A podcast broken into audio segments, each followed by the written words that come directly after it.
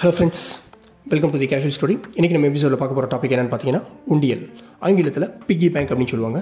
உண்டியல் குறித்த சில சுவாரஸ்யமான தகவல்களை தான் இன்றைக்கி நம்ம பார்க்க போகிறோம் இட்டாலியில் இருக்க மிலானோ அப்படின்ற நகரில் ஆயிரத்தி தொள்ளாயிரத்தி இருபத்தி நான்காம் ஆண்டு அக்டோபர் முப்பத்தி ஒன்றாம் தேதி தான் உலகின் முதல் சர்வதேச வங்கி சேமிப்பு மாநாடு அதாவது first international bank savings conference நடந்திருக்கு. அன்று முதல் இந்த வேர்ல்டு சேவிங்ஸ் டே அப்படின்னு உலக சேமிப்பு நாள் என்ற பெயரில் கடைபிடித்துக் கொண்டிருக்காங்க. இந்தியாவை பொறுத்த வரைக்கும் ஆயிரத்தி தொள்ளாயிரத்தி எண்பத்தி நான்காம் ஆண்டு வரைக்கும் அக்டோபர் முப்பத்தொன்னாம் தேதி தான் உலக சேமிப்பு தினம் அனுசரிக்கப்பட்டு வந்தது.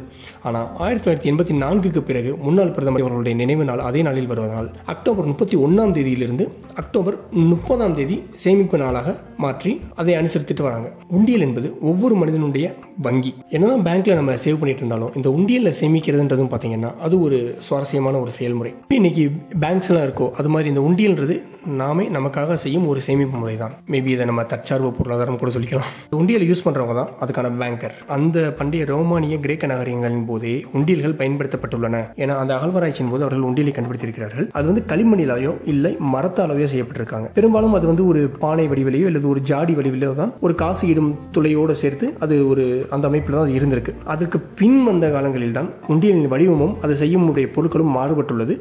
உதாரணத்துக்கு களிமண்கள் கூட மாறு மா- மாறினது. அந்த காலத்தில் பார்த்தீங்கன்னா உண்டியல் செய்வதற்கு ஆரஞ்சு நிற களிமண்கள் பயன்படுத்தியிருக்காங்க.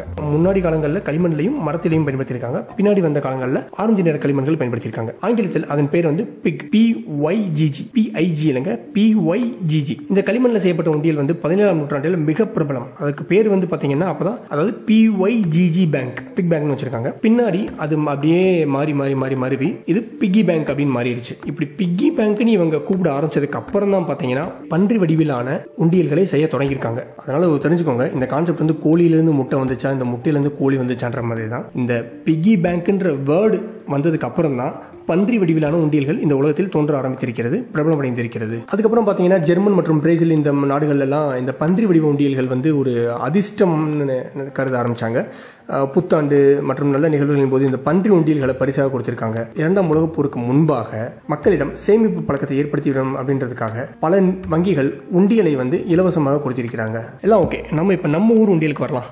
ஏன்னா அதுதான் ரொம்ப சுவாரஸ்யம் அதிகமாக இருக்கு. நம்ம ஊர் உண்டியல்னு பார்த்தீங்கன்னா சாதாரண களிமண்ணில் செய்யப்பட்டதாக தான் இருக்கும். கண்டிப்பாக அது டூ கே கிட்ஸ்ட்டு கேட்டீங்க அப்படின்னா உண்டியல் அப்படின்னா ஒரு ஹாப்பி மேன் பொம்மையோ ஊற்றிக்கிட்டு வருவாங்க. ஆனால் நைன்டிஸ் கிட்ஸ்க்கு முன்னாடி இருக்கவங்க கிட்ட கேட்டால் மட்டும்தான் தெரியும் ஆக்சுவல் உண்டியல் அப்படின்னா என்னன்னு. ஒரு சின்ன களிமண்ணால் செய்யப்பட்ட ஒரு பானை போன்ற அமைப்பு. மேலே பார்த்தீங்கன்னா ஒரு சின்ன ஒரு துளை.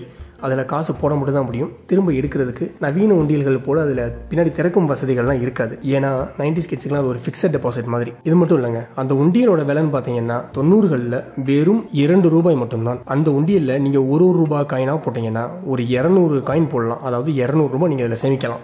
இப்போ வர்ற இந்த உண்டியல்கள்லாம் பார்த்தீங்கன்னா ரொம்ப உண்டியல் சேர்க்க போகிற விலையை விட அந்த உண்டியலுடைய விலை வந்து ரொம்ப அதிகமாக இருக்குது உதாரணத்துக்கு ஒரு முந்நூறுரூவா முந்நூற்றம்பது ரூபா கொடுத்து ஒரு உண்டியல் வாங்கினோம் அப்படின்னா அதில் ஒரு நூறுரூவா நூற்றி ஐம்பது ரூபாய் கூட காயின் போட்டு சேமிக்க முடியாது. அந்த மாதிரி இருக்குது இந்த ஹைலைட் என்ன அப்படின்னா அதில் நம்ம எப்போ நினைக்கிறோமோ அப்போ அந்த காசை நம்ம கீழே இருக்கிற சின்ன மூடியை திறந்து எடுத்துக்கலாம். ஜஸ்ட் சேவிங்ஸ் பேங்க் மாதிரி தான். இன்றைக்கு பார்த்தீங்க அப்படின்னா வங்கியிலிருந்து பணத்தை எடுக்கிறதுக்கு ATM PIN ATM debit card இந்த மாதிரி எல்லாமே கொடுத்துருக்காங்க. ஆனால் அன்றைக்கு பழைய காலத்தில் இருந்த அந்த உண்டியல்களில் எங்களுக்கு இருந்த ஒரே சொல்யூஷன் ஹேர் பின் மட்டும்தான். அந்த உண்டியலை என்னதான் தலையில கவுத்தி நீங்கள் எடுத்தாலும் ஒரு நாளைக்கு நீங்கள் ரெண்டு ரூபா எடுக்க முடியும். அதுக்கு மேலே எடுக்க முடியாது. ஒருவேளை நீங்கள் அந்த பணத்தை வேறு வழியில் எடுத்தே ஆகணும் உண்டியல் நிரம்பிருச்சு அப்படின்னா நீங்கள் அந்த உண்டியலை உடச்சு தான் எடுக்க முடியும். அதில் திறந்து மூடுற வசதியெல்லாம் கிடையவே கிடையாது. அது உடஞ்சதுக்கு அப்புறம் அந்த உண்டியலை தூக்கி போட்டுடலாம் அது ஒரு லம்சம் அமௌண்ட் நமக்கு இருக்கும். அந்த உடஞ்ச உண்டியலை தூக்கி போட்டு அது மண்ணுக்கும் கேடாகாது. ஏன்னா அது செய்யப்பட்டதே மண்ணால தான் விலைமதிப்பற்ற ஒரு ஃபீல் அப்படின்னா அந்த உண்டியில் நிறைஞ்சதுக்கு அப்புறம் அதை உடைக்கும் போது இருக்கிற ஒரு கியூரியாசிட்டி இருக்கும் தெரியுமா? அது எவ்வளவு உள்ள இருக்க போகுது எவ்வளவு பணம் இருக்க போகுதுன்றது தெரியாது. அது ஒன்று ஒன்றா எண்ணி முடிச்சு முடிக்கிற வரைக்கும் அந்த ஃபீலுக்கு வந்து அதில் இருக்கும் அதில் சேமித்து வைத்த பணத்தின்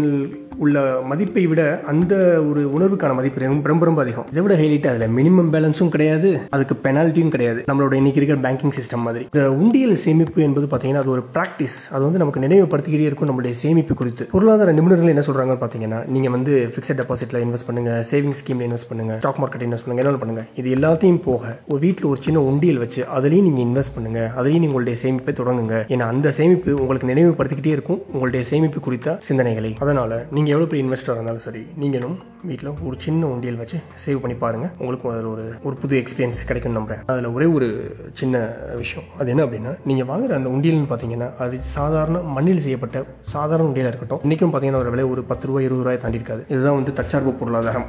நம்ம ஊரில் செய்கிற உண்டியலை நம்ம வாங்கி யூஸ் பண்ணலாம். நீங்களும் இந்த சின்ன உண்டியலை சேவ் பண்ணுறதை ட்ரை பண்ணி பாருங்கள் உங்களுக்கு இந்த பாட்காஸ்ட் பிடிச்சிருந்தது அப்படின்னா நிச்சயமாக லைக் பண்ணுங்கள் மேலும் இது குறித்து உங்களுடைய கருத்துக்கள் ஏதாவது இருந்தால் இந்த பாட்காஸ்ட் கீழே இருக்கிற லிங்கை கிளிக் பண்ணி எனக்கு நீங்கள் வாய்ஸ் மெசேஜ் தான் அனுப்புங்க. நன்றி. மீண்டும் ஒரு புதிய டாப்பிக்கோட நான் உங்களை சந்திக்கிறேன். அதுவரை ரஞ்சித் குமார்.